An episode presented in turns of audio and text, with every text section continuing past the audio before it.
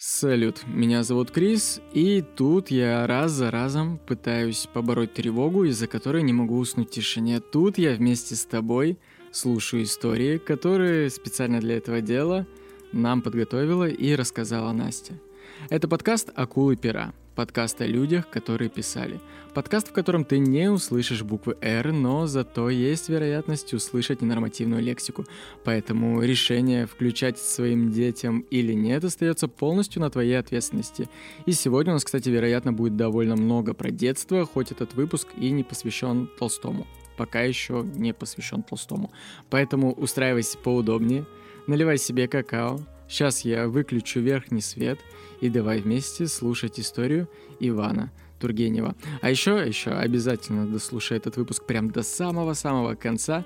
Там будет небольшое, но очень важное объявление о новой платформе.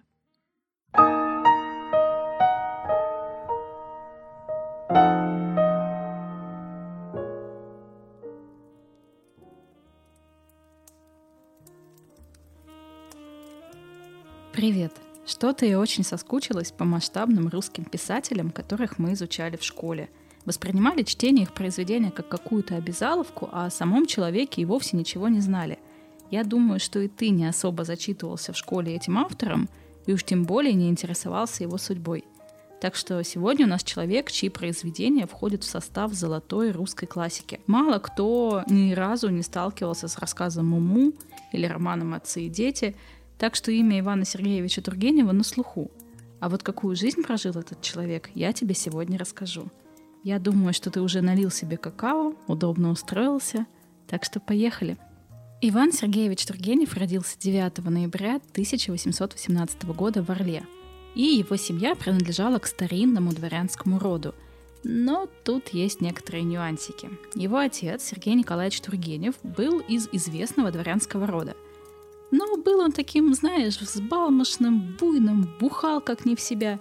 И неудивительно, что человек с таким характером и такими привычками, первым делом, как э, стал взрослым, отправился на службу в действующую армию. Он не отличался ни особым умом, ни какими-то высокими моральными качествами.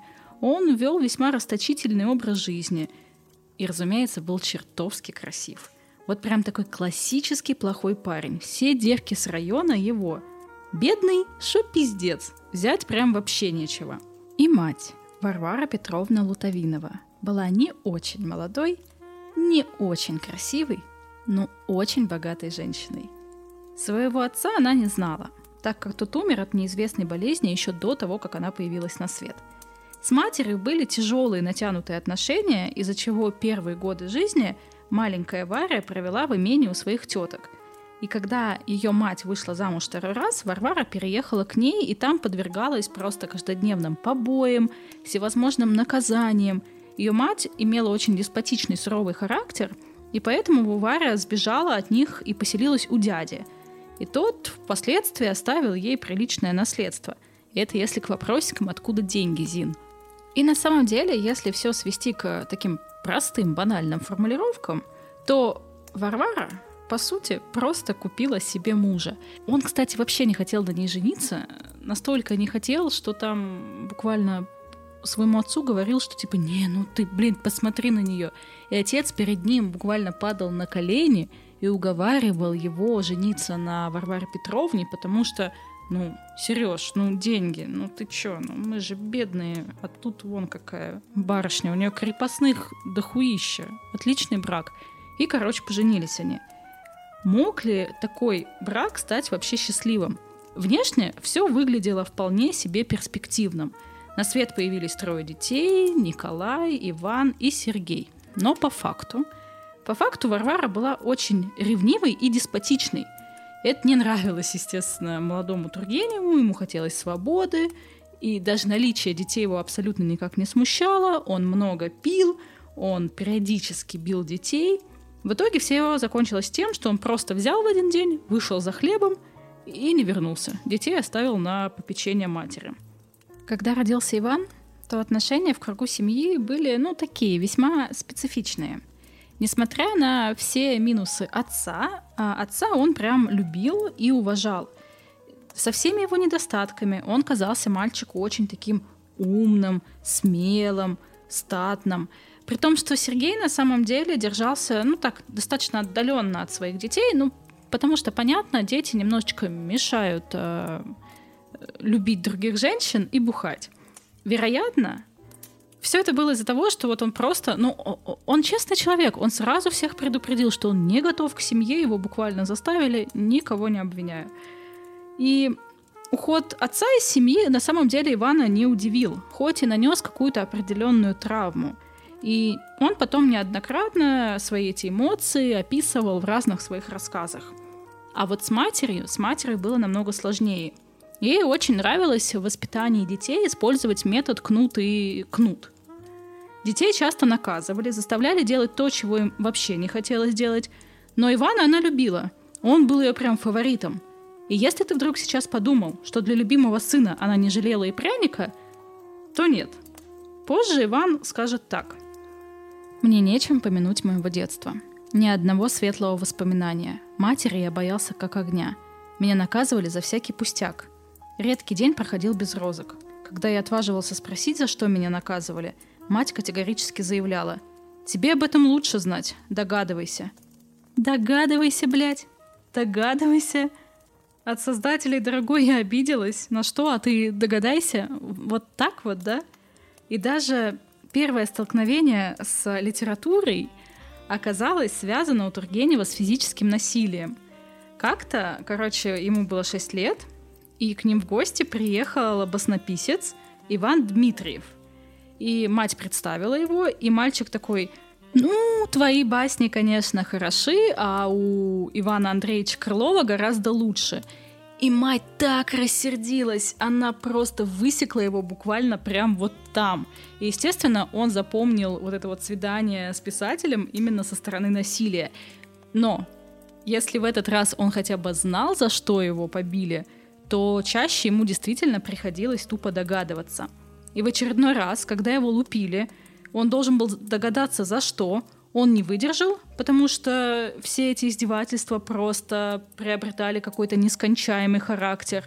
Его там буквально секли каждое утро, мать заявляла, что будет бить его, пока он там не признается вообще во всех своих проступках. Отец в этот момент, он еще не ушел тогда из семьи, он занял такую позицию просто наблюдателя. Он такой, типа, ну, блядь, я в это не лезу, все нормально. И в итоге маленький Иван решил, что в этом доме находиться нельзя, и сбежал, куда глаза глядят. Но глубокой ночью его поймали, гувернер, и после разговора с э, гувернером мать такая, ой, ладно, типа, оставлю пацана в покое. Но даже когда она перестала бить его, она не перестала демонстрировать агрессию, и он видел, как она обращается с крепостными. Однажды э, кто-то из садовников вырвал дорогой тюльпан — После этого вообще абсолютно всех садовников пересекли, потому что цветы ценились намного больше, чем люди. А, я сейчас тебе просто буду рассказывать вот одни из э, штук, которые вытворяла его мать, и, делай выводы. Был у нее один талантливый крепостной, и Варвара Петровна отправила его учиться живописи в Москву, а потом вернула обратно, дабы он вот цветы с натуры срисовывал. И это был пипец, потому что он писал эти цветы тысячами. И садовые цветы, и лесные. Он писал их в какой-то момент просто со слезами и ненавистью. И они настолько его просто уже выводили из себя, что он, э, когда рисовал, аж зубами скрежетал, и по итогу он спился и умер. Вот такое искусство. Ну и, короче, мать там прям реально игралась в кровавую барыню — она раздавала люлей абсолютно всем крепостным. Один из случаев, короче, был холерный год, и Варвара Петровна не пожелала уезжать из поместья, потому что она боялась, что если она уедет в ее отсутствие, все работники просто все у нее своруют. И тогда она приказала смастерить стеклянный шкаф, в который она залезла с верой, что стекло защитит ее от холерных больных и она приказывала ставить этот шкаф на носилки и носить ее по поместью. В это время один крепостной увидел, что увидел это шествие, подумал, что несут чудотворную икону, перекрестился, упал перед этой процессией, и когда носилки поравнялись с лежащим на земле крестьянином, то он, боясь посмотреть на святость, э, положил на выступ носилок грошек. Естественно, она очень оскорбилась, Варвара Петровна, таким поведением. Естественно, приказала его высечь и сдала в солдаты. Если ты читал э, Муму, то ты знаешь там вот этот вот образ э, барыни, и Тургенев полностью описал ее со своей матери. История вот с этой натурой в реальности кажется еще более безнадежной, потому что в отличие от э, Герасима, дворник Андрей настоящий, когда утопил собачку, от барыни уйти так и не смог. Он дальше работал и продолжал свою верную службу. И это лишь один случай, который тогда запал в душу Ивана. А представляешь, сколько вообще было таких случаев? Ну, например, первого учителя, который вообще, в принципе, пробудил у Тургенева интерес к поэзии, барыня тоже отдала просто в солдаты. И с детства Тургенев вынес э, ненависть э, к крепостничеству, признаваясь, что почти все, что он видел вокруг, возбуждало в нем чувство смущения, негодования и отвращения – в 1822 году семейство решило отправиться в заграничное путешествие. И всегда интересно посмотреть на то, как живут другие. Тургеневых на самом деле действительно очень часто тянуло на разнообразные новые впечатления. И достаточно интересное событие произошло. Ваня любовался медведями в Европе. Они обитали в огромной яме. Это был такой, ну, своеобразный зоопарк. И получилось так, что он споткнулся и чуть не оказался, собственно, там в яме у этих медведей. Его просто там в последний момент э, успел схватить батя. И ему было 4 года, но он прям запомнил это событие и много раз его описывал. Представляешь, как могла сложиться судьба? Мы бы так и не узнали Тургенева, его бы сожрали бы медведи. А полгода они провели в Париже. Там они постоянно ходили по театрам, музеям, прогулки по узким французским улочкам. В Швейцарии отдыхали, хоть и отдых там был м, недолгим. Короче, с детства он вот прям был такой заграничный мальчишка. И отец покинул семью в 1830 году. Мать в этот момент полностью входит в дела, у нее поместье большое, и оставляет детей на воспитание французским гувернанткам. Обучение было суровым, но Иван прям получал от него настоящее удовольствие. Ему нравилось узнавать о том, что происходит вне имения, как вообще устроен этот мир, почему в обществе существует неравенство – эти вопросы прям волновали его все больше и больше с самого раннего детства. В доме у Тургенева царила весьма необычная атмосфера. Во-первых, все говорили только на французском языке, потому что матери искренне казалось, что такими методами можно приучить детей быть настоящими дворянами, и большинство книг, разумеется, в домашней библиотеке были на французском. Однако это не мешало Ивану знакомиться и с русскими писателями – не то чтобы мать прям запрещала читать русских классиков, но, так знаешь, по остаточному принципу. Сначала мы читаем книги на французском, французских авторов, а уже потом можно там что-то читануть и из русских произведений. И Ивана такой расклад прям решительно не устраивал, поэтому все чаще и чаще он знакомился с Пушкиным, Гоголем и Лермонтовым тайком от матери. Вообще он очень любил читать, и прочитал, наверное, всю литературу, которая существовала на всех языках мира. По крайней мере, так говорили его современники. И я, когда себе представляю вот этот вот объем, я вижу прям эту библиотеку из мультика «Красавица и чудовище», где вот эти вот полки с книгами расставлены по всем стенам от э, земли до неба, и я завидую. Но сейчас, даже если ты очень любишь читать, то, как правило, ты живешь в хрущевке, и тебе просто некуда расположить такое огромное количество книг. Плюс ты не читаешь после полудня, сидя с гувернанткой в кресле качалки. Ты читаешь в вагоне качалки, в метро, и вот с этим вот томиком Достоевского ты едешь как идиот. И хорошо, что сейчас существуют девайсы, с которых можно читать, и это не мобильные телефоны, потому что с мобильных телефонов, во-первых, очень быстро устают глаза, а во-вторых, вот эти вот вечно всплывающие уведомления, которые ты не можешь отключить, потому что тебя просто тупо уволят с работы, тоже немножечко мешают. Поэтому сегодня я тебе хочу порекомендовать Reader Onyx Books Кантики 3. И если ты любишь читать так же сильно, как любил Тургенев, но тебе чуть меньше повезло, и у тебя нету библиотеки в поместье, то это то, что тебе надо, потому что это действительно очень прикольный девайс с большой диагональю, супер технологией, которая называется электронная бумага, то есть ты читаешь дисплея, который в принципе выглядит и по комфорту такой же, как книга с качественной печатью. На экране незаметно никаких засветов, бликов, и встроенная подсветка позволяет с комфортом читать в темноте. Если бы у Тургенева была такая штука, то читать Гоголя ему было бы куда удобнее в тайне от матери. Типа делаешь вид, что спишь, а сам так тихонечко хихикаешь над гоголевскими комедиями, ну, чтобы гувернантка не услышала. И, разумеется, благодаря отсутствию всех вот этих вот мерцающих штук, как на мобильном телефоне, глаза не будут утомляться. Также у ридера достаточно удобное сенсорное управление, то есть ты можешь листать страницы, можешь их масштабировать, выстраивать, если тебе надо, расстояние между строчками. Удобненько. И Onyx Books Contiki 3 поддерживает все книжные форматы, поэтому тебе не надо ничего конвертировать. В общем, просто берешь, скачиваешь, можно прям из интернета, можно подключиться напрямую к сетевым библиотекам. Там есть 32 гига памяти встроенной, и это позволяет тебе иметь такую же библиотеку, как у Тургенева, и наслаждаться прям. Можно пользоваться во время чтения предустановленными словарями. То есть, если тебе какое-то слово непонятно, ты его берешь и переводишь. Иван Сергеевич такую функцию бы, наверное, не оценил, потому что он сам был ходячим словарем, но нам с тобой полезно. А если ты больше любишь аудиокниги, то в этом тоже нет никаких проблем, потому что, ну, во-первых, есть аудиоформат, а во-вторых, есть функция text-to-speech, которая просто может озвучивать твой текст. В комплекте с ридером идет обложка, чтобы ты в своем вагоне метро был самым стильным и самым модным.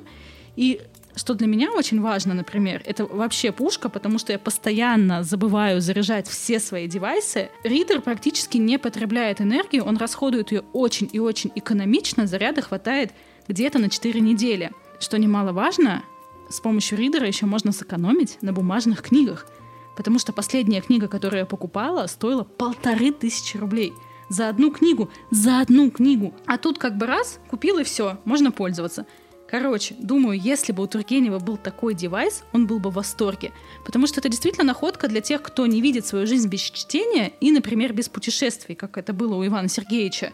Но он родился не в то время, а вот нам с тобой в этом плане повезло больше. Так что я тебе в описании оставлю ссылку. Заходи, выбирай себе ридер и читай с удовольствием. Кстати, если говорить о запретах матери и вообще распорядке дня, то, вероятно, у нее был УКР, потому что весь день был разложен по полочкам. Каждое утро к детям приходил Лобанов, это секретарь их матери. Он приносил белую бумагу, которая была просто вся исписана меленьким почерком, и это был распорядок всех занятий и развлечений. Отклоняться от плана было вообще запрещено. За малейшее неповинование, естественно, наказание – и матери удавалось узнавать обо всем, что происходило в ее доме. У нее была такая своеобразная тайная полиция, которая докладывала о любых провинностях ее детей. Поэтому, да, действительно, Гоголя надо было читать только со светящимся дисплеем под одеялкой. По-другому очень сложно. В 1834 году умер ее бывший муж, отец Ивана, и на похороны она решила не ехать. И когда она приехала в Петербург, она даже такая, я не буду этому козлине ставить надгробие, пусть в жопу идет. Вот такое вот интересное детство было у Ивана Сергеевича, и после домашнего обучения в 15 лет он поступает в Московский университет на словесный факультет. И там он знакомится с Белинским, с Герценом, начинает проявляться его талант, его юношеский максимализм, он пишет первые очерки – Ему очень нравилось там учиться, потому что ему нравились предметы, ему нравились преподаватели. Вот эта вот возможность общаться с теми, кто разделяет твои взгляды, кто выступает против них, научная среда, все это просто безумно нравилось Тургеневу и очень сильно его затягивало вот в эту вот студенческую жизнь. Однако учеба в Московском университете была недолгой, потому что через год после поступления старшего брата Ивана приняли в гвардейскую артиллерию в Петербурге, и они переехали все туда. И летом 1834 года Тургенев попросил о переводе из Москвы в Петербургский университет, где стал студентом филологического отделения философского факультета. И учиться на новом месте ему было непросто. Там не было вот этой вот дружеской атмосферы, к которой Иван Сергеевич успел уже привыкнуть за год. Там никто не спорил на лекциях, мало кто серьезно увлекался наукой, мало кто интересовался проблемами общественной жизни – Близких товарищей он там не завел. Из профессорского состава сблизился только с Плетневым, а, который тогда работал а, редактором «Современника». И он ему показал свою первую написанную драму, и Плетнев ее подробно разобрал на лекции, скрыв автора, и признал, что... Ну, он там, естественно, ее критиковал, но признал, что в авторе что-то есть. И позже он опубликовал в журнале некоторые стихотворения Тургенева. Также в Петербурге он некоторое время слушал лекции Гоголя, о которых отзывался достаточно иронически, познакомился с Жуковским, у Плетнева, кстати, он однажды случайно столкнулся в дверях с Пушкиным. Встреча была мимолетной, единственной, и Пушкин вскоре погиб, а Тургеневу, который его просто обожал и боготворил, через много лет достался от сына Жуковского пушкинский перстень-талисман. Получив диплом в 1838 году, Иван Тургенев продолжает образование в Германии – Учеба за границей вообще очень сильно отличалась от российской учебы и, в принципе, от действительности в целом. Аудитории Берлинского университета всегда были заполнены. Вместе со студентами на лекции приходили просто вольнослушатели, которые интересовались наукой. В университете иногда можно было встретить женщин. Женщин, что в те времена для России было вообще чем-то невозможным. Писатель изучал немецкую философию и параллельно подтягивал язык. Ой, давайте я расскажу, что на самом деле для Тургенева вот это вот э, путешествие в Германию э, было достаточно непростым и оставило на нем не то чтобы неизгладимый след, а я бы даже назвала бы это тенью позора. Короче, 1938 год. Он отбывает на пароходе Николай I из Петербурга в Любек. Но до пункта назначения пароход так и не дошел, потому что сгорел. Большинство пассажиров судна были женщины. Кроме того, были 50 детей и практически все пассажиры граждане Российской империи.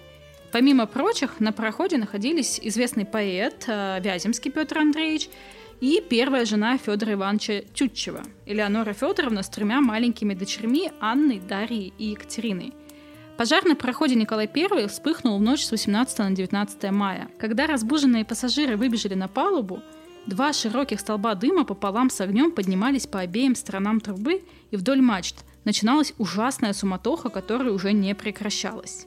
И значит, Согласно рассказам пассажиров парохода, князь Вяземский вел себя вот в эту минуту опасности исключительно хладнокровно. Он там вместе с командой занимался организацией эвакуации, занимался там, сажал э, в лодке женщин и детей, в общем, помогал всячески. Элеонора Федоровна, она вот тоже там стояла посреди этого пламени, прижимала к себе детей, первые шлюпки отходили, переворачивались. Капи- капитану он молодец, ему все-таки удалось прекратить панику, он э, поставил между шлюпками, которые остались, вооруженных матросов, и на этих двух шлюпках в течение нескольких рейсов пассажиров э, переправили на берег. То есть все сработали прям молодцом, практически всех удалось спасти, там, ну, погибло человек пять. А вот Иван, по словам очевидцев, вел себя, как это сказать, помягче. Э, я, кажется, не сказала раньше тебе, но Ваня был такой высокий, широкоплечий, настоящий такой богатырь. И вот, значит, этот самый богатырь метался по палубе, хватал за руки матросов, умолял спасти его, предлагал какие-то просто баснословные крупные суммы, которым владела его маменька. Короче, он прям паниковал. И вот когда началась погрузка в шлюпки, Тургенев просто ломился к лодкам, он отталкивал женщин, отталкивал детей, он там что-то кричал, что он единственный сын богатой пожилой вдовы, что его обязательно надо спасти. Что интересно, это вообще не являлось действительностью. У Тургенева был старший брат. И эта фраза впоследствии прям буквально преследовала Ивана Сергеевича. Еще одна фраза, которая там чуть ли не мемом стала, это когда он бегал по палубе и орал, что он не хочет умирать а, таким молодым. Ну и, разумеется, сгорел не только корабль, не только пуканы, но и честь и достоинство Тургенева. Пожар на Николае Первом припоминали потом ему всегда — вот эту вот трусость, которую он проявил в минуту опасности, которая так порицалась в дворянской среде, мать ему там тоже, она писала ему письма, что ей рассказали про его поведение на проходе, оно было недостойным, и, ну, короче, все были в шоке. И впоследствии он, естественно, миллиард раз пытался оправдаться, он написал очерк «Пожар на море», он написал его за три э, месяца до смерти, и он признает, что предлагал 10 тысяч рублей матросу за спасение своей жизни для пожилой маменьки. Но тут же он пишет, что проявлял хладнокровие, мужество, что он ловил женщин, которые прыгали в шлюпке. Короче, если честно, читатели ему не поверили.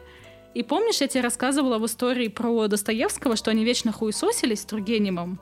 Вот этот случай Федор Михайлович, естественно, тоже использовал, чтобы подъебнуть Ваню. И раз уж, кстати, я затронула тему внешности Тургенева, давай просто я тебе еще немного внесу контекста, чтобы дальше ты его уже представлял себе образно. У Тургенева был высокий, напоминающий женский голос.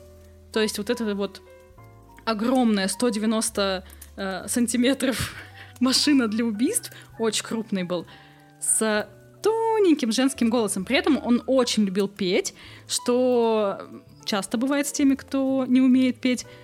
Он вообще, он всегда к этому относился с юмором, с иронией, называл собственное пение свиным визгом. Короче, все нормально было.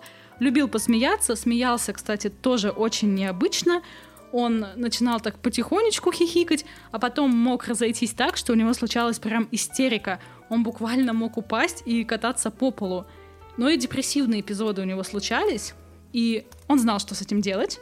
Когда на него нападали приступы депрессии, он, значит, надевал на голову высокий колпак и вставал в угол, лицом к стене. Стоял он там до тех пор, пока тоска не проходила. Попробуй в следующий раз, когда тебе взгрустнется.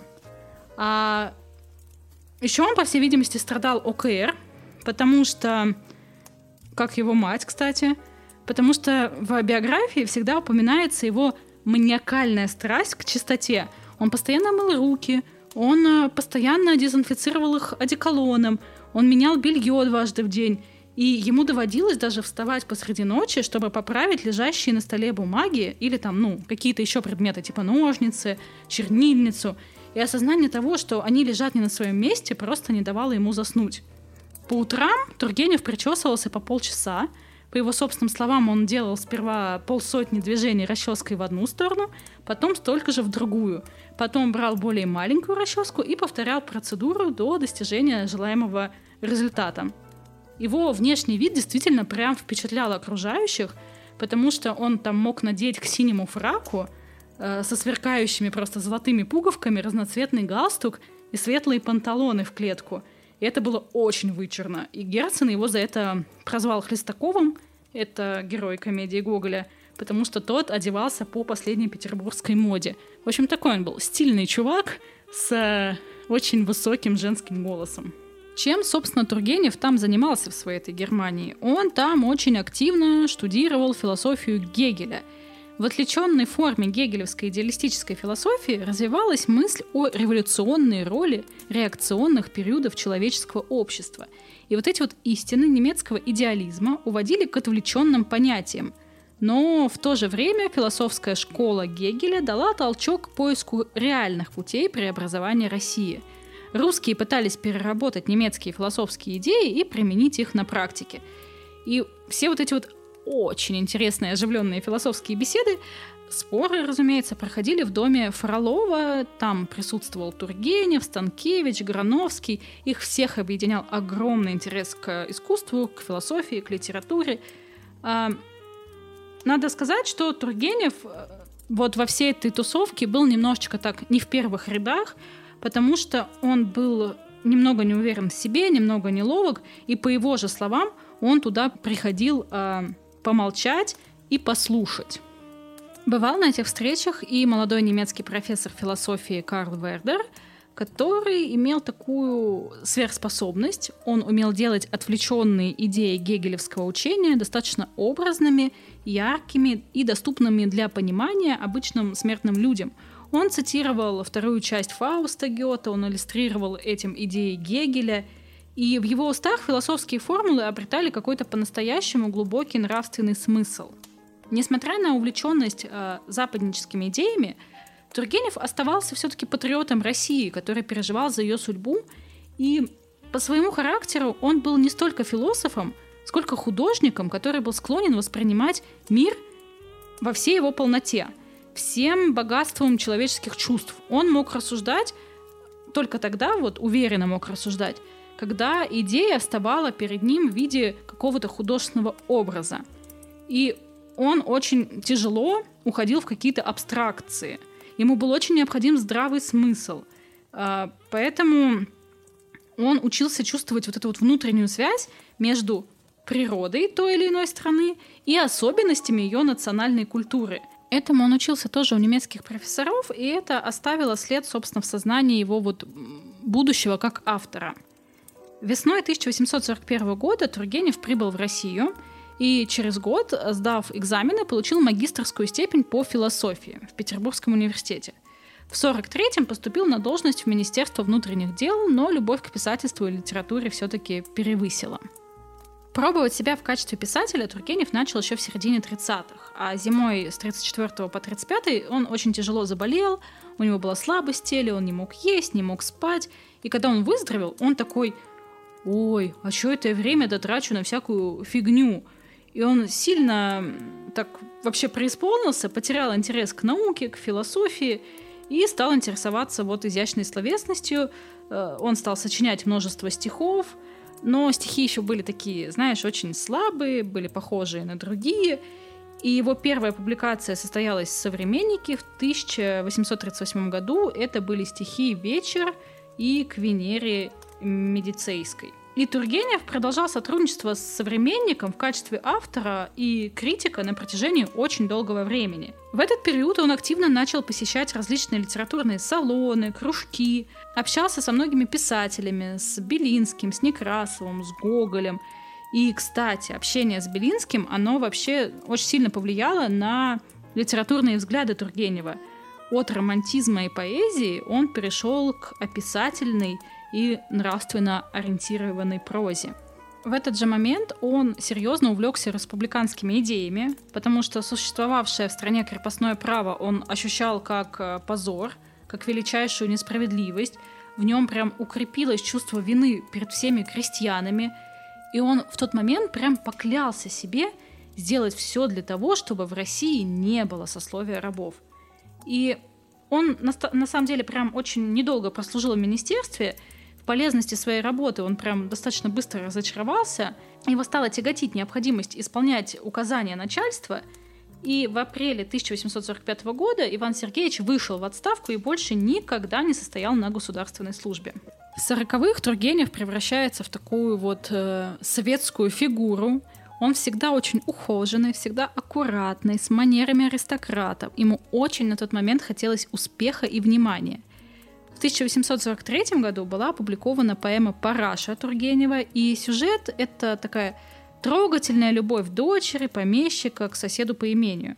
Произведение представляет собой такую немножечко ироническую пародию на Евгения Онегина, но в отличие от Пушкина в поэме Тургенева все заканчивается благополучно женитьбой героев — но, тем не менее, счастье это обманчиво, сомнительно, и это просто обычное, бытовое, простое благополучие.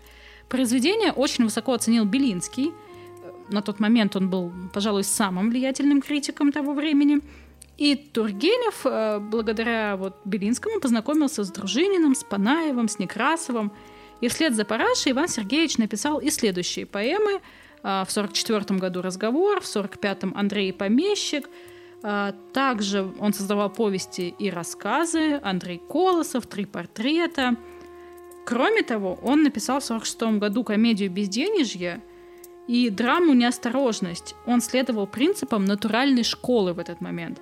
Натуральная школа — это такой начальный этап развития критического реализма в русской литературе 40-х годов. И все это возникло под влиянием творчества Гоголя — не являлось литературным объединением, у этого не было четко сформированной программы, не было членства. Это просто такое неформальное объединение молодых прозаиков, которые собрались под идейным влиянием Белинского в журнале «Отечественные записки».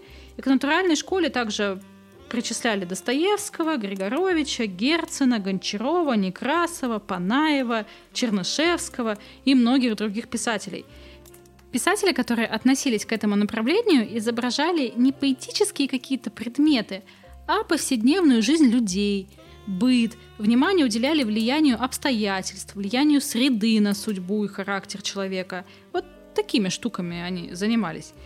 И сборник рассказов под названием «Записки охотника» а, ты, наверное, знаешь, потому что в школе это тоже изучалось, возможно, ты читал, был опубликован единым изданием в 1852 году. И спустя продолжительное время писатель дополнил книгу еще тремя произведениями, и этот сборник вызывает множество споров среди литературоведов, э, начиная там от того, что они не могут определиться просто с жанром опубликованных работ. Некоторые критики типа такие, да, это очерки, другие говорят, что это рассказы. В 1946 году все лето и несколько недель Иван Сергеевич находился вот в имении матери, и автор на время отошел от писательской работы. Все дни он проводил просто в наблюдениях. При любом удобном случае Тургенев отправлялся на охоту, но ходил он не один, он ходил в компании местного егеря Афанасия Алифанова. И в середине осени писатель был вынужден вернуться в Петербург, потому что до него дошли слухи, что у журнала «Современник» новые владельцы. Руководящий пост поделили Некрасов и Панаев и обновленный редакторский состав попросил Тургенева внести некоторые изменения в э, произведение. И впервые э, в номере «Современника» был опубликован рассказ «Хор и Калиныч».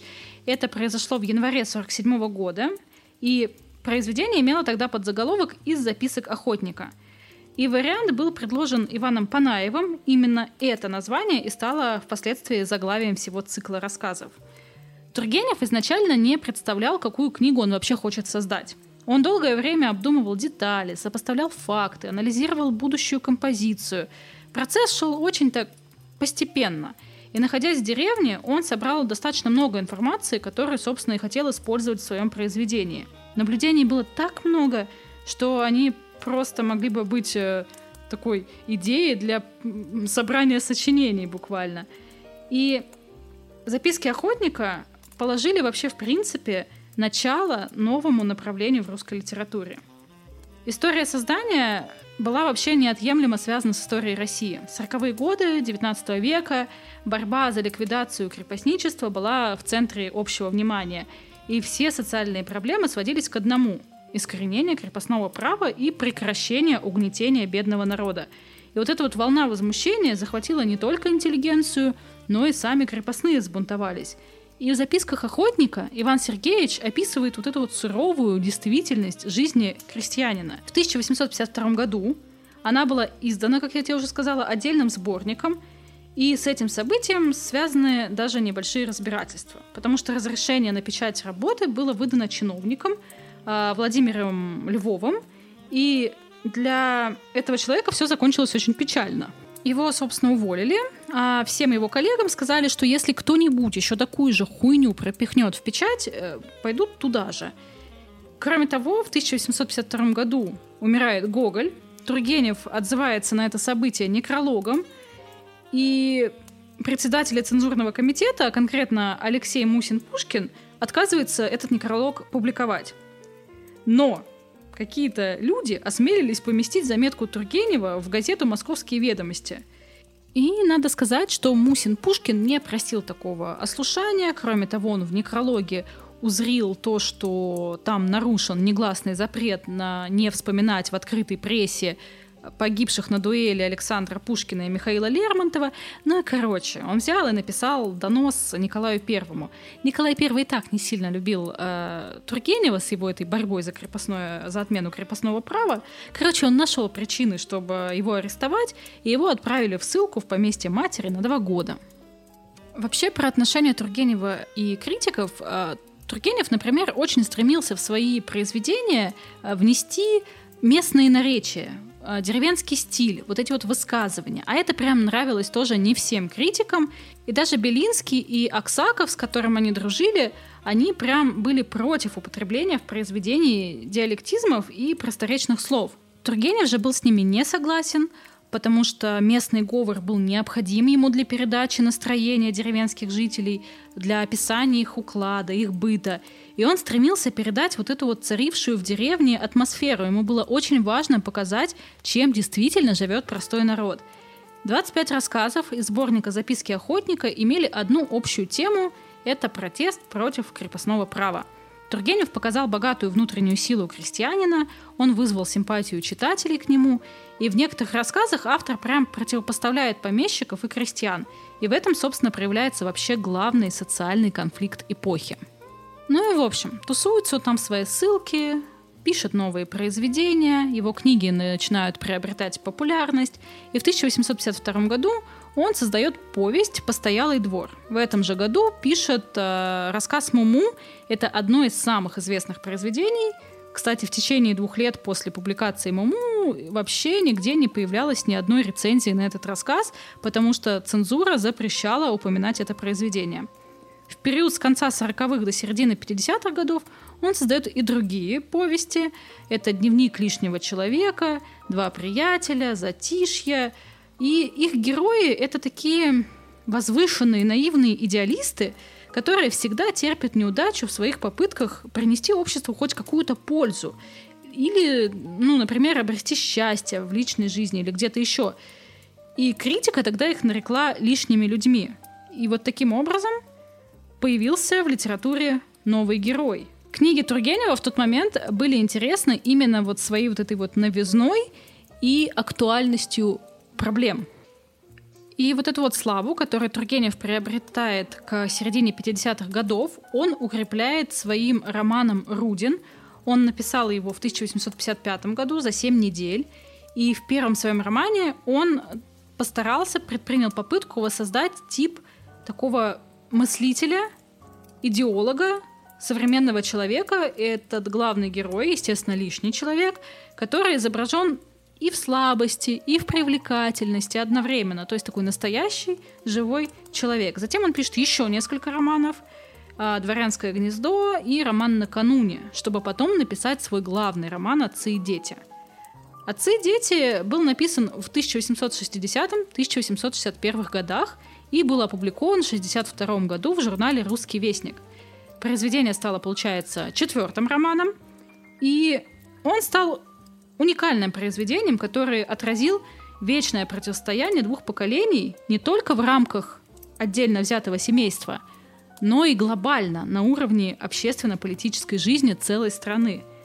И идея большой повести, да, именно так он называл сам свой замысел, о молодом враче-нигилисте, противопоставляющего себя традиционному дворянскому обществу, возникла у Тургенева в августе 1860 года, когда он находился в Англии – в то лето э, там собрался целый кружок литераторов, и среди прочих Тургенев поделился замыслом своего нового романа с критиком Аполлоном Григорьевым, который в тот момент вообще не понял, что за фигню предлагает ему Тургенев.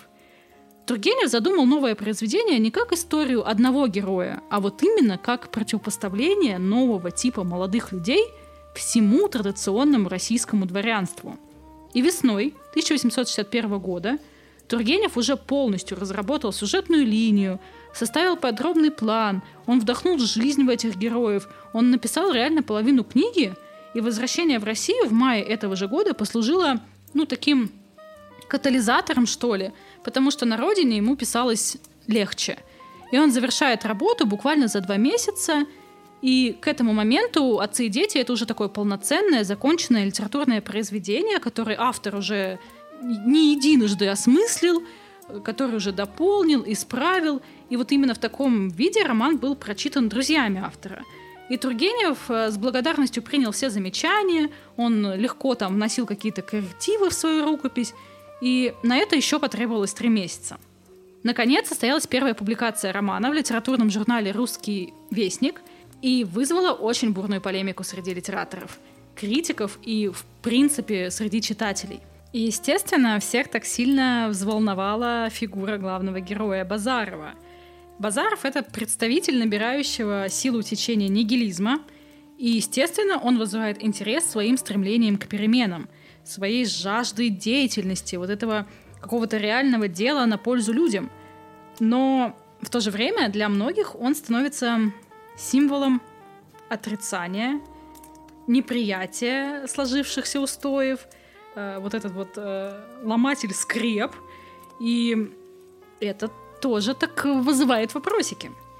И как следовало ожидать, вот этот вот смелый, резкий Евгений Базаров, он э, не очень всем нравится, и цензоры... Пуг... Я бы даже не сказала вот не так. Он не то чтобы не очень всем нравится, он очень всех пугает. И цензоры такие, блин, Вань, давай немножечко смягчим все это. Сделаем его чуть-чуть так меньше воинственным, чуть-чуть меньше заметным. И несмотря на то, что Тургенев, в принципе, ожидал такой неоднозначной оценки своего героя, то после вот этой полемики, которая началась, он все-таки решает внести небольшие коррективы в свое произведение, именно которые касались образа Базарова, и он действительно смягчил некоторые черты характера и сделал его таким более человечным, чуть-чуть более привлекательным. И вот, вот в таком виде уже был роман напечатан в 1862 году. Кроме всего прочего, «Отцы и дети» — это еще и отражение собственного жизненного конфликта Тургенева. В чем дело? Написанию «Отцов и детей» предшествовало опубликование романа накануне. И одна из рецензий на это произведение принадлежала Добролюбову и была напечатана в журнале «Современник», с которым вот Тургенев работал долгое время. И Добролюбов немножечко обхуесосил э, этот роман. Он разошелся с мнением автора в своей оценке, и Тургенев очень обиделся – а, приходит такой к Некрасову, который в тот момент а, заведовал журналом, и ставит его перед выбором. Либо он продолжает свое сотрудничество с современником, но Добролюбов идет нахуй, либо как бы уходит он. Ну и Некрасов, короче, выбирает э, Добролюбова, и Тургенев заканчивает свое сотрудничество с современником. И после выхода в свет отцов и детей многие современники э, писателя увидели и провели аналогию между конфликтом Тургенева и Добролюбова как представителями разных поколений и ситуаций, которые описаны в романе «Отцы и дети». Более того, утверждали, что Базаров — это фактически пародия на Добролюбова. Но Тургенев никогда с такой точкой зрения не соглашался. Он объяснял решение сделать э, героем своего романа нигилиста, который все отрицает, э, просто потому, что ну, это движение, которое стремительно набирало силу, и в обществе он все чаще и чаще встречал вот таких людей, которые думают, чувствуют и поступают так же, как и Базаров. Белинский, который имел большой вес в русской литературе и значительное влияние на формирование взглядов Тургенева, очень высоко оценил э, этот труд, и, возможно, именно благодаря покровительству Белинского роман получает путь э, в большую литературу и должное внимание. Его действительно все читают, его действительно все обсуждают. Вообще, если говорить о конфликтах, то современники утверждали, что Тургенев отличался вот прям вот котеночек. Вот у него такой вот удивительно мягкий характер, он такой неконфликтный, сам никогда ссор не затевает. Ну, во-первых, мы все знаем историю с Достоевским. Если ты ее забыл, то просто переслушай мой выпуск тебе про Достоевского. И кроме Достоевского, там были еще у него конфликтики. Вот, например, Толстой. Чтоб ты понимал, в тот момент, когда Тургенев познакомился с Толстым, Тургенев уже звезда.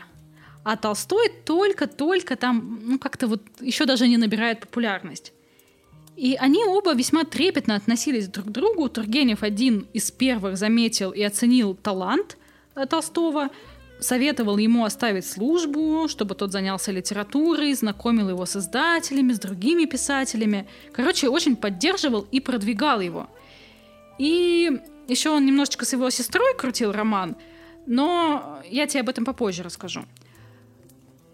А Толстой, э, Толстой считал Тургенева своим покровителем, своим литературным кумиром, учителем. Он хотел быть похожим на Тургенева. Он прям старался подражать ему – Хотя уже тогда у них намечалась небольшая такая разница во взглядах, потому что, ну, Тургенев был представителем русских западников, а Лев Николаевич, он вот э, такой вот граф, землепашец.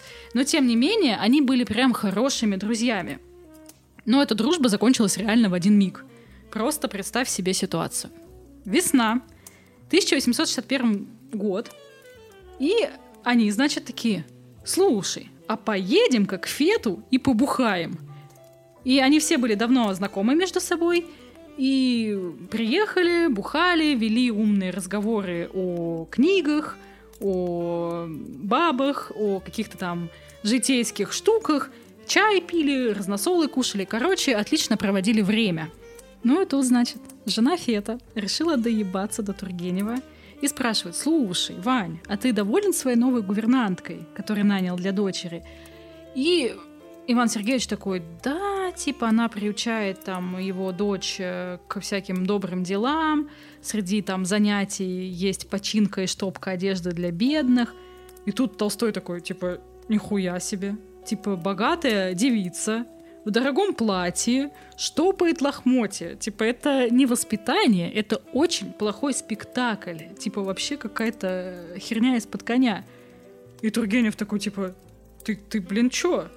ты вообще не имеешь так права говорить. И они начали прям вот хуесоситься. Фед не успел вмешаться. Дружеская беседа быстро просто обернулась скандалом. Они сидели прям орали друг на друга и разъехались порознь. И последнее, что было сказано Тургеневым в адрес Толстого, «Я вас заставлю молчать», что в переводе на русский значило «завали ебало, Лева». И вернувшись себе в имение, Тургенев, естественно, немножечко уже подостыл – и получил записку от Толстого с требованием извинений. И Иван Сергеевич написал примирительное письмо, потому что такой, ой, типа, ну, действительно, о чем мы будем ругаться-то? Но он не смог его отправить, потому что, вернее как, он отправил его в усадьбу, куда уехал Толстой, но письмо не дошло, потому что Толстой оттуда уже уехал. А Лев Николаевич такой, в смысле, блин, он мне еще не отвечает, козлина такой. И он послал Тургеневу вызов на дуэль. Он настаивал, чтобы вот поединок был прям такой серьезный, что не на пистолетах, лишь бы просто в воздух пальнуть, а прям вот э, по-серьезному, на охотничьих ружьях, встретятся у леса. Оба были хорошие стрелки, клевые охотники. Короче, кровь, кишки, мозги. Вот так хотел э, Толстой. И Тургенев в ответ предложил, что уж если и стреляться, Лева, то давай вот не по-деревенски, а как принято в свете. Толстой обозвал его трусом, а Фету запретил вообще их попытаться даже мирить. И то, что если Тургенев ему когда-нибудь напишет, он даже письма не откроет. На этом скандал, к счастью, закончился. Ну как, просто вышел из острой стадии. Они потом там что-то еще обменялись парочку писем, где обвиняли друг друга в трусости и постоянно переносили дуэль, которая перемешивалась с какими-то сумбурными извинениями. И в итоге, короче, перестали общаться перестали общаться на 17 лет. И нарушил его Толстой. Он отправил Тургеневу в Париж письмо с просьбой о прощении и предложении мира. И Иван Сергеевич получил его, прослезился и ответил, что «Ой, я давно уже не держу на вас зла, уважаемый Лев Николаевич». И они снова стали друзьями на пять лет до самой смерти Тургенева. Еще у Тургенева был крупный конфликт с Гончаровым. Там тоже до дуэли дело не дошло, но дошло дело до суда – Писатели общались, переписывались, дружили, и их э, приятельским отношениям способствовало, собственно, еще то, что э, ну, Гончаров был цензором, и с таким никто особо не спешил ссориться. Короче, писатели посещали творческие вечера, делились планами будущих произведений, зачитывали там друг другу какие-то отрывки из будущих романов. И даже хоть они там критиковали друг за друга, но были хорошими товарищами. Однажды, беседуя с Тургеневым, Гончаров рассказал ему о своем замысле э, написать новый роман о художнике, который приехал в маленький город к своей родственнице в надежде обрести там покой, но вместо этого нашел там любовные муки. И позже этот роман вышел, и назывался он «Обрыв». И как же эм, изумился Гончаров, когда спустя два года он э, приходит на читку «Дворянского гнезда» Тургенева и видит, что некоторые эпизоды и персонажи оказались очень похожи на его собственные. Забавно то, что Гончаров не был приглашен на эту читку, он просто мимо проходил. И он, естественно, не смог молчать, он высказал претензии, и Иван Сергеевич такой, воу-воу-воу, окей, окей, я поправлю немного сюжет. И этот случай произвел грандиозное впечатление на Гончарова, и он стал маниакально перечитывать все произведения Тургенева. И то ли это вот какая-то мнительность, то ли на самом деле было к чему придраться, но он нашел у Тургенева вообще много схожестей с собственными творениями. И уверенный в своей правоте, он такой «ты плагиатор». Тургенев такой «нет, это просто совпадение». Но слухи уже поползли вообще по всей э, столице. Репутация была в очередной раз у Тургенева подмочена. Иван Сергеевич оскорбился и такой, типа, дуэль. Но прежде попросил созвать э, Третейский суд коллег-литераторов, чтобы они выяснили, действительно ли это был плагиат, или Гончаров немножечко головой ёбнулся. И в марте 1860 года состоялся суд. В качестве судей выступали публицисты Дружинин, Никитенко, Анненков и Дудышкин. И перед ними на самом деле стояла очень сложная задача. Потому что им надо было ну, либо доказать, либо опровергнуть плагиат это. И при этом было желательно никого не обидеть. Потому что э, оба известные писатели. Гончаров, к тому же, влиятельный цензор. Не очень хочется ругаться. И, короче, они совещались, совещались и вынесли вердикт, что авторы, сейчас внимание, пишут о российской действительности, поэтому что тут может быть разного? Некоторые сходства может возникать, и это является ну, просто не более чем случайностью. Ни одна сторона не была признана правой или виноватой. И Иван Сергеевич такой, окей, все нормально, я согласен. Но Гончарова это не устроило. И этот случай Гончаров подробно описал в произведении «Необыкновенная история» и такой типа призвал потомков разобраться, разобраться в сложившейся ситуации. Через четыре года после суда они встретились, Тургенев предложил помириться, Гончаров вроде бы даже согласился, но в душе так и не простил Тургенева. И он таил обиду на Тургенева практически до конца своей жизни. Он искал и находил плагиат даже в произведениях иностранных авторов, которых, по его мнению, Тургенев снабжал сюжетами – и он до конца своей жизни был реально маниакально увлечен вот этими поисками и считал себя правым в этой ситуации. По поводу снабжения западных авторов, Иван Тургенев реально стал первым из российских писателей, который получил признание в Европе как романист. Во Франции он сблизился с писателями-реалистами, а, с Эмилем Золя, с многими другими, которые стали ему близкими друзьями. Весной 1879 года Тургенев приехал в Петербург, где молодежь встретила его как кумира. Восторг от визита писателя просто был бесконечным. Власти не очень разделяли и давали понять э, Ивану Сергеевичу, что ну, как бы длительное пребывание в России ему очень сильно нежелательно. И летом того же года Тургенев э, побывал в Британии, в Оксфордском университете, и там ему дали звание почетного доктора – что же там у Тургенева было на личном фронте? Я тебе уже несколько раз так чуть-чуть заспойлерила. Это и сестру Толстого, и то, что у него была дочь. Поэтому давай теперь обо всем по порядку. Э, кстати, история личной жизни Тургенева — это же та самая история, которую я услышала в первый раз в подкастах про писателей. И получается, она как-то, наверное, меня даже немного вдохновила на рассказы для тебя. Но про Виардо будет чуть-чуть попозже, а пока Ивану 15. И он влюбляется в 19-летнюю Екатерину, дочь княгини Шаховской. Она юная поэтесса, и они виделись довольно часто, так как их имения были очень рядышком друг с другом, и они постоянно ходили, ну, как это делают подростки, друг к другу в гости. И Ивана Сергеевича безумно покорила не только красота девушки, она действительно была очень красивой, но и ее талант к поэзии – и он влюбился безумно. Внутри него прям вот бушевали чувства, вот эта вот первая юношеская влюбленность.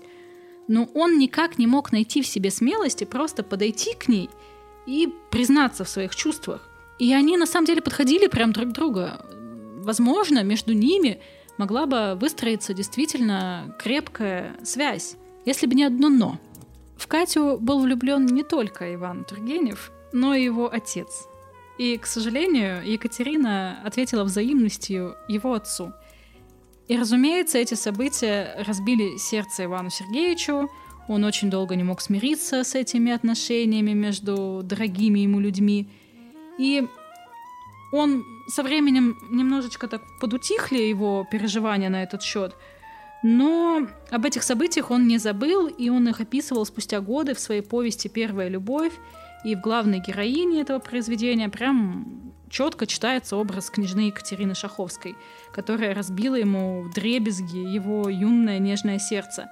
И несмотря на большое количество осуждений, Тургенев никогда не скрывал от читателей, что у всех героев этой повести, как и во многих других, есть реальные прототипы. Кстати, судьба Тургенева и Екатерины сложилась очень печально. Отец, получается, после расставания с Екатериной э, очень скоро скончался. Там даже поговаривали, что это было самоубийство, но не доказано. Через год Екатерина вышла замуж, э, родила супругу сына, но не прошло и недели, как Екатерина тоже умерла. Вот. Э, следующей значимой женщиной в жизни писателя была Белошвейка, Авдотья Ивановна, с которой он познакомился, когда приехал в поместье матери. Ему на тот момент было 23, и особых эмоций, особых каких-то чувств он к Авдотье не испытывал. Но все же она оставила достаточно значительный след в его жизни. Она забеременела и родила дочь, Пелагею. Об отцовстве Тургенев узнал через 8 лет – он приехал на некоторое время из-за границы, и оказалось, что мать писателя отобрала девочку, держала ее в своем имении как крепостную, а Авдотью отправила к родителям в Москву, и там ее скоропостижно выдала замуж. И хотя Иван Сергеевич официально не признал отцовство ребенка, он его не бросил. Дальше он познакомился с Татьяной Бакуниной, через пару месяцев после романа с Авдотьей это произошло в тот момент, когда писатель всю зиму гостил в имении своего друга Михаила Бакунина. И там вот его привлекательная умная сестра, она была старше Тургенева на три года, увлекалась немецкой философией, и поначалу у них были приятельские отношения, им было интересно вместе, но со временем они переросли в нечто большее. Причем в нечто большее со стороны Татьяны, которая была просто без ума влюблена в Тургенева – а Иван, в свою же очередь, ну просто не смог устоять перед вот этим вот натиском. И он ответил, как ему показалось, взаимностью, но вскоре он такой, типа, нет, что-то какая-то ерунда, я не испытываю ни- никаких чувств, и все. И кроме того, он влюбился э, взаимно, влюбился серьезно э, в свою кузину Ольгу Тургеневу. И Тургенев даже задумывал о свадьбе. Но перспектива жениться на родственнице пугала и вызывала все-таки сомнения, так что этот роман оказался очень таким страстным, быстротечным, но все-таки успел оказать плодотворное влияние на творчество Тургенева. Благодаря этим отношениям появился роман «Дым», где Ольга стала прообразом героини Татьяны. А дальше была история, которую я уже тебе упомянула. Ваня увлекся Марией Толстой, сестрой Толстого, Маша была на 12 лет младше Тургенева и была не свободна. И вот какой казус вышел. Для Тургенева это было просто увлечение, потому что он старался как-то немножечко сгладить э, свою любовь к другой женщине. А Маша приняла это за огромную любовь, вследствие чего она даже решается на просто страшный шаг для того времени. Она уходит от мужа. И когда Тургенев узнает о таком решении, он буквально сразу, такой сразу, такой, блин, она долбанутая. Он охладел к ней и потерял вообще всякий интерес. Ему просто больше нравилось добиваться таких неприступных, запретных женщин. И он утверждал, что больше всего его тянет к женщинам очень властным. Он говорил, что может быть счастлив лишь с той, который поставит свой каблук ему на шею, вдавливая его лицом в грязь, ну вот и подумай. Он так не любил свою властную мать, что в женщинах искал того же самого, только другого. Так что Маша, конечно, зря, зря вот это вот все поставила на кон, пожертвовала своей репутацией, своим положением в обществе. И ей, естественно, пришлось после всего этого уехать за границу, а вскоре она вообще ушла в монастырь. Ну и, собственно, главная женщина в жизни Ивана Тургенева – Женщина, которую он фанатично любил 40 лет, Полина Вердо. Мое чувство к ней является чем-то, чего мир никогда не знал. Чем-то, что никогда не существовало и что никогда не сможет повториться, признавался сам писатель на склоне лет. С той самой минуты, как я ее увидел в первый раз, с той роковой минуты я принадлежал ей весь, вот как собака принадлежит своему хозяину. Я уже не мог жить нигде, где она не жила. Я оторвался разом от всего мне дорогого, от самой родины, пустился вслед за этой женщиной. В немецких сказках рыцари часто впадают в подобное оцепенение. Я не мог отвести взора от черт ее лица, не мог наслушаться ее речей, налюбоваться каждым ее движением. Я право и дышал-то вслед за ней. Прикинь, да, как торкнула Ваню? Короче, осенний театральный сезон 1843 года в Санкт-Петербурге открывался гастролями итальянской оперы и ее примы Полины Виардо. Ее называли «музыкальный муравей». И, короче, она пела в опере «Сивильский цирюльник», она добавила к ариям Розалины вставки из романса Алябьева «Соловей», и зрители были просто в необычайном восторге. Тургенев был в особенном. Надо понимать, что Полина была, ну вот, как это помягче-то сказать, э, не красавицей. Современники ее вообще прям называли безобразной. Там я даже не буду тебе описывать ее внешность, там косая, кривая, горбатая, все вот это вот. Но она потрясающе пела и была очень харизматичной. И после знакомства с Полиной Тургенева стали допускать в петербургскую уборную певицей, где тот рассказывал ей всякие истории. Рассказчик он был хороший. И позже Тургенев познакомился даже с мужем Полиной, известным критиком, искусствоведом, директором Парижской итальянской оперы Луи Виардо. И позже писатель предложил Полине свои услуги в качестве учителя русского языка. А ей это действительно было нужно, потому что э, в России очень хотели, чтобы она выходила на сцену и пела русские романсы – и с того момента почти ежедневно они начали встречаться, Тургенев давал Полине уроки словесности. Кстати, интересный факт, а, что Полину с ее мужем Луи познакомила Жорж Санд, а, которая в то время дружила с певицей. И Виардо голос и вот это вот ее искренняя манера исполнения настолько сильно в свое время поразили Жорж Санд, что в дальнейшем, благодаря Полине, рождается образ героини самого знаменитого романа Жорж Санта «Консуэла». Короче, несмотря на то, что все считали Полину страшной, для Тургенева она была безумно красивой. И такого мнения он оставался до конца своей жизни. Вот что пишет. Не припомню, через сколько лет, но Виардо опять приехала петь в итальянской опере – но она уже потеряла свежесть своего голоса, а о наружности вообще нечего и говорить.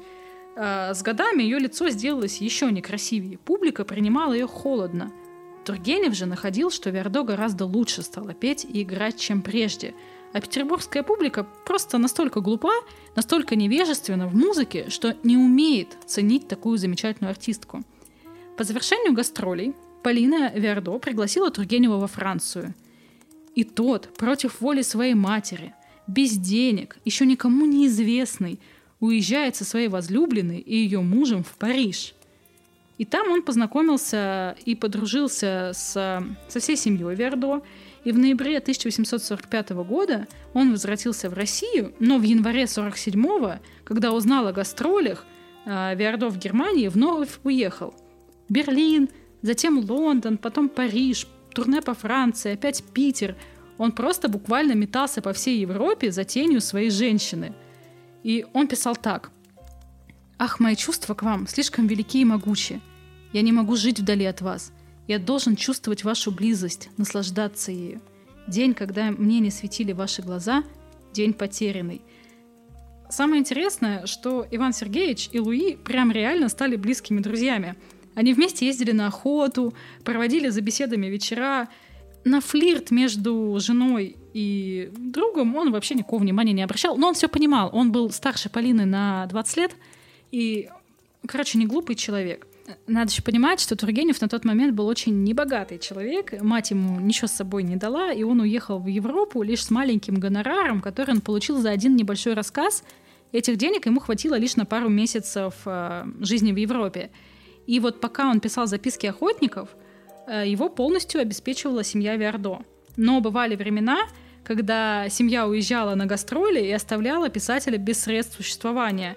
Тут на помощь приходили друзья, тети Полины, но писатель не всегда распоряжался деньгами рационально. Например, как-то раз тетя Полины жалилась над ним и подарила Тургеневу 30 франков, 26 из которых он потратил на поездку в Париж, чтобы из газет узнать свежие новости о своей Полине. А однажды, в отсутствии Луи и Полины, он чуть не помер. Он заболел холерой. Ему повезло на самом деле, потому что его выходил Герцен, который забрал его к себе и вот прям буквально поставил на ноги. Но С каждым возвращением Полины в Париж он забывал вообще все трудности, все тяжелые времена, он обретал смысл жизни, становился счастливым. Хотя на самом-то деле сама Полина была с ним из жалости и чтобы потешить свое самолюбие, ну так, положа руку на сердце, да, и невзирая на то, что в основном у них была платоническая любовь, все же пару недель, э, судя по письмам, они смогли провести наедине. Это было счастливейшее время для Тургенева — и там же такое совпадение получилось. Короче, провели они время наедине, и через 9 месяцев Полина родила сына. Официально ребенок, разумеется, от мужа, но поговаривают, что и Иван Сергеевич туда немножечко это приложил. А, короче, вскоре Тургеневу пришлось ненадолго вернуться в Россию, чтобы уладить дела после смерти его матери. Кстати, получив после смерти матери в наследство поместье и большое количество крепостных, он их не освободил. Он полагал, что это не принесет им счастья, но он постарался максимально облегчить их участь. И, кстати, когда император Александр II приступил к разработке крестьянской реформы, призванной освободить крестьян, то Иван Сергеевич принял в работе над ней самое деятельное участие. А, пока он в России, вот опять-таки умирает Гоголь, которому он пишет некролог, я тебе уже рассказывала, его арестовывают, и через год заключения он узнает о концертах Полины в России – и он переодевается в обычного мещанина, чтобы под фальшивым паспортом уехать к своей любимой. И этот риск был, ну, блядь, пиздец на самом деле. И вообще не оправдался, потому что их встреча прошла достаточно холодно, а, быстро. Полина почти сразу уехала обратно в Европу. Но это вообще никак не повлияло на чувство Тургенева. Сразу же после снятия ареста первым делом он отправляется в Париж и селится рядом с семьей Вердо. Он становится просто настоящим другом. И спустя годы Полина стала терять свой голос и покидает сцену. И теперь Тургенев становится кормильцем этой семьи, потому что к тому моменту он уже знаменит, как в России, так и в Европе. И он становится добытчиком и может ставить свои условия. И главным из этих условий стало то, что они должны все жить вместе, под одной крышей, как одна огромная семья. Полине, разумеется, пришлось согласиться. Есть версия, кстати, что на самом деле вот эта вот вся странная связь с французской певицей являлась для Ивана Сергеевича прикрытием для его основной деятельности. Помнишь, я тебе говорила, что он некоторое время работал чиновником? Так вот, есть мнение, что он был разведчиком. И в момент знакомства с Виардо служил вот коллежским секретарем в особой канцелярии Министерства внутренних дел России, занимался безопасностью Отечества, и его чин вообще вот прям соответствовал званию штабс-капитана армии. И вскоре официально оставил службу, стал ездить вместе с Виардо по заграницам, жил там, и, ну, это же прям вот идеальная крыша для разведчика. И типа, ну, за 40-то лет он прям, наверное, вообще очень многое разведал. Доказательств этому, разумеется, никаких нет. Просто вброс. Так вот, под одной крышей стали жить Полина, ее муж Луи, их двое детей, Иван Сергеевич и его внебрачная дочь. Да-да, та самая дочь Пелагея, она стала Полинеттой, и Полина Вердо, кстати, очень положительно отнеслась э, к новости о том, что у Тургенева вдруг неожиданно появилась какая-то дочь. Она реально приняла ее как родную. И Полинета отправилась в Париж, где вот воспитывалась в семье Полины. Так они и прожили 7 лет. Тургенев был действительно очень счастлив. Он наконец-то стал прям полноценным, настоящим членом этой семьи. Э, Луи вообще, я уже тебе говорила, абсолютно это никак не смущало. Он получал все, что нужно от супруги. С Иваном он тоже отлично проводил время. Э, Тургенев такой говорил, что раз уж судьба ему не подарила настоящей своей семьи, он просто прибился к чужой. Кстати, э, Андре Мура в своей монографии Тургенев вот как описывал э, любовь Тургенева к Полине. Если бы ему предложили выбор быть первым в мире писателем, но никогда больше не увидеть семью Вердо, или служить у них сторожем, дворником, и в этом качестве преследовать за ними куда-нибудь на другой конец света, он предпочел бы положение дворника. Говоря о Полине, Скорее всего, она его действительно не любила. Да и в целом, скорее всего, она любила только себя. И вот с первого взгляда это вообще не та типичная история, которую я так люблю, когда женщина-писателя так окутывает его своей любовью, своей заботой, помощью в каких-то бытовых творческих делах, что вот рядом именно с этой женщиной раскрывается подлинный талант. На самом деле это именно та история. Просто Тургеневу нужны были другие механизмы воздействия, и Полина их давала — Именно Вердо, именно любовь к ней Тургенева очень сильно повлияла на его творческий подъем. Так что не зря он потратил на эту женщину 40 лет своей жизни. До встречи с ней он сочинял очень посредственные стихи, но прославился он реально прозой. Он лучше увидел из Европы родину. За три года жизни во Франции он написал вот э, великую книгу «Записки охотника», и потом многие свои другие знаменитые произведения. Так что все было не зря. Последней его любовью стала влюбленностью, давай так это называть. Мария Савина. Она была актрисой, и она покорила писателя с первого взгляда. Он действительно восхитился. Он увидел ее на сцене театра, где она играла роль Вареньки по пьесе Тургенева «Месяц в деревне». И она очень талантливо воплотила в жизнь этот образ, что писатель прям загордился, что он создал такого интересного персонажа – и после спектакля он пробрался к ней за кулисы, подарил ей цветы, она поцеловала его в щеку. И вот эта вот нежность, она привязала Тургенева к девушке. Он влюбился, он признался ей в своих чувствах. Девушка была его прям сильно младше, на 36 лет. И он не рассчитывал ни на какую взаимность. Она считала его другом, она делилась с ним своими переживаниями, подготовкой к своей свадьбе. Их встречи были редкими, но зато они часто писали друг другу письма. И когда потом э, брак Марии дал трещину, Тургенев даже хотел к ней поехать и попробовать завязать с ней отношения, но его планам было не суждено сбыться. В 1882 году, в возрасте 63 лет, Тургенев начинает жаловаться на боли, усиливающиеся при любом движении, особенно при ходьбе. Боль ощущается в ключице, ближе к плечу и распространяется немного в руку и нижнюю часть шеи. При надавливании и движении руки она не усиливается, но и без того, по словам Тургенева, очень сильно мучительная. Также у него отдышка, и это позволило докторам диагностировать у писателя ишемическую болезнь сердца. И первым эту болезнь предположил французский врач. А, он уточнил диагноз, он пригласил на консультацию самого Жана Мартина Шарко, да, того самого, который душу забрел, и он подтвердил диагноз, да, это типа действительно ишемическая болезнь сердца.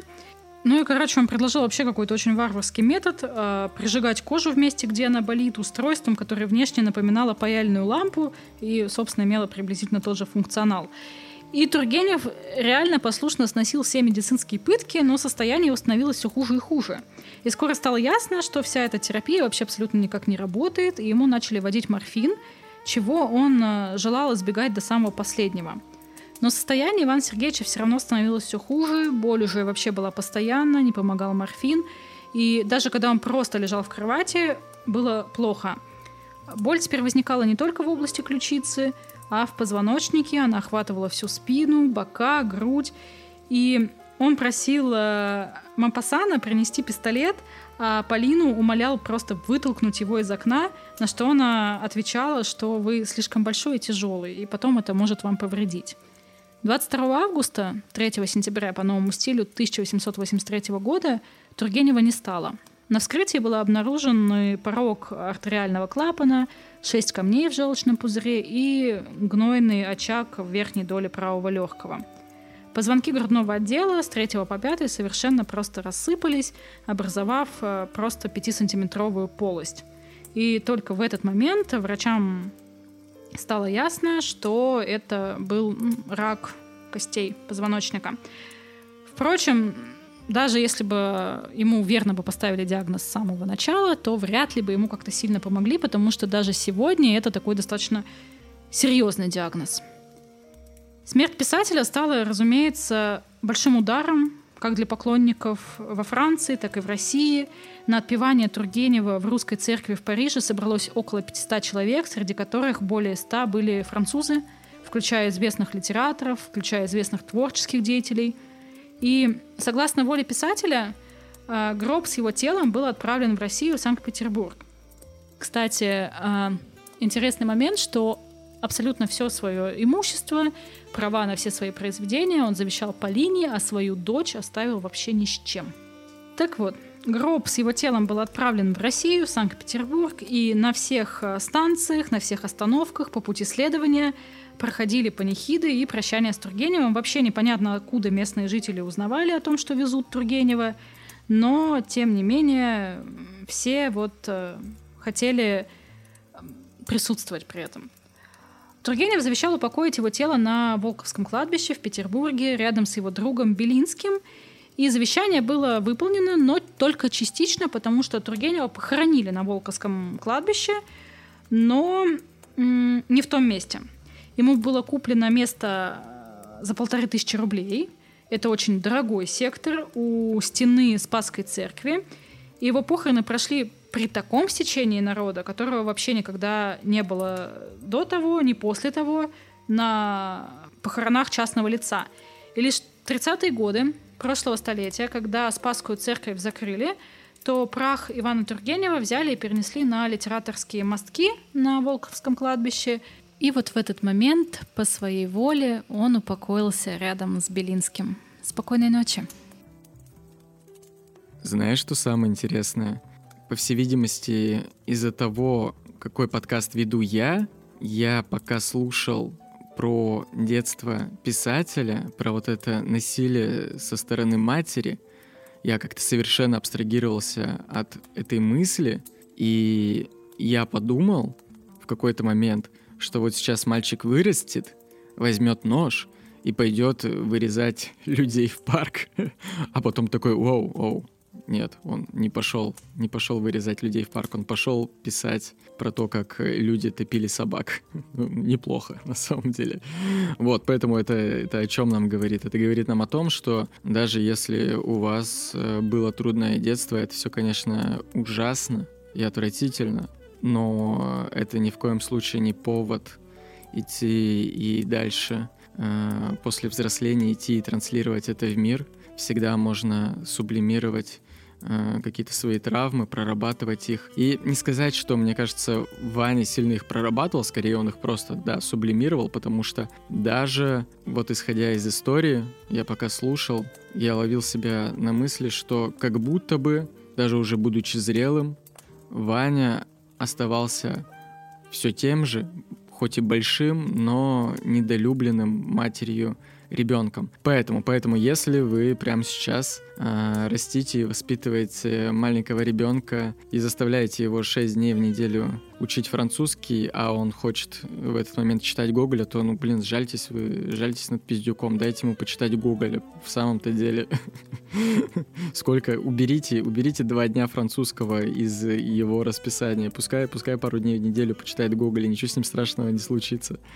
Ну, а если, если вам понравился этот выпуск, то переходите, пожалуйста, в телеграм-канал продленка с Настей. Переходите, давайте знакомиться, общаться. Там вы можете оставить свой отзыв на выпуск. И на самом деле, я говорю это всегда, после каждого выпуска, но в этом случае особенно важно для Насти, чтобы вы пришли и оставили свой отзыв о том, как вам, потому что сразу после того, как она скинула мне историю, тут же мне следом полетела голосовуха в духе, блядь, господи, ты бы знал, как меня сейчас выебал Тургенев, просто выебал Тургенев всю мою душу. Я такой, блин, да. Тургенев выебал. Неплохо, неплохо. А чего, чего добился ты в свои годы?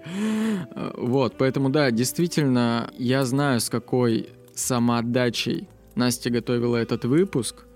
И чем дольше она готовила материал, тем больше она осознавала, что она не влазит ни в хронометраж, уж точно там не в полчаса, ни в 40 минут, ни в час, и даже уже когда время там переходило за час, она понимала, что ну, блин, невозможно, невозможно такую фигуру вместить в час. И даже э, вот это, это и то, наверное, типа не, не, не все далеко, разумеется, да.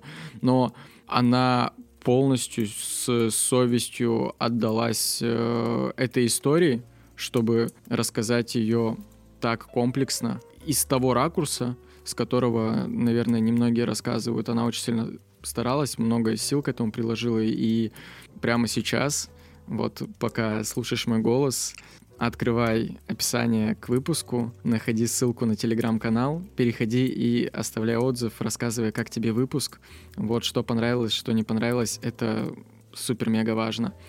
А еще, если тебе настолько понравился выпуск, что ты готов оставить чаевые, у тебя есть мелочь лишняя в кармане, там после сдачи с магазина, то там же по ссылке в описании есть такая штука, ссылочка на сервис чаевых Cloud Tips. Туда можно зайти и оставить чаевые, и не просто оставить любую сумму, можно самую минимальную, даже там, 30 рублей, 50 можно оставить. Там еще можно оставить свое пожелание, свое послание, и тут же, сразу же, как ты вот жмакнешь кнопочку, Настя увидит, э, что ты отправил ей денежку на вкусняшки, прочтет твое послание и, и будет ходить довольно весь день. Вот, ну а если вдруг тебе тоже понравился выпуск, но вот так оказалось, что мелочи нет в кармане, да, но сделать приятное хочется, то ты всегда можешь открыть вкладочку Apple Podcast, найти подкаст «Акулы пера»,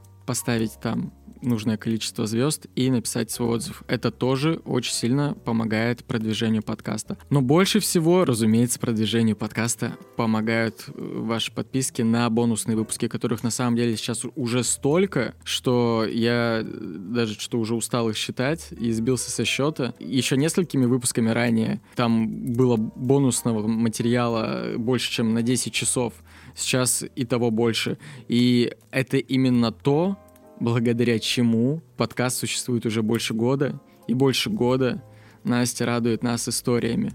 А что самое главное, что самое главное, для тех Э, ребятушек, кто ввиду того, что живет в других странах, в Европе, в Америке, и их карта не привязывалась э, к всеми любимому Бусти, теперь и для них доступны бонусные выпуски, потому что теперь мы сделали специальный телеграм-канал, в который можно зайти, он приватный, и что самое главное, он принимает к оплате вообще абсолютно любые карты абсолютно любые. И ты туда заходишь, жмакаешь на кнопочку, и тебе сразу же моментально, прямо в канале, доступны все бонусные выпуски. Это супер удобно. И это пока что, ну вот для меня и для тех, кто пользовался, для тех, кто уже подписался, это объективно самая удобная, наверное, площадка а, для прослушивания бонусных эпизодов. Поэтому, если ты еще не подписан, то это отличный вообще повод для того, чтобы перейти, подписаться и ознакомиться с теми авторами, которые ты, возможно, мог не найти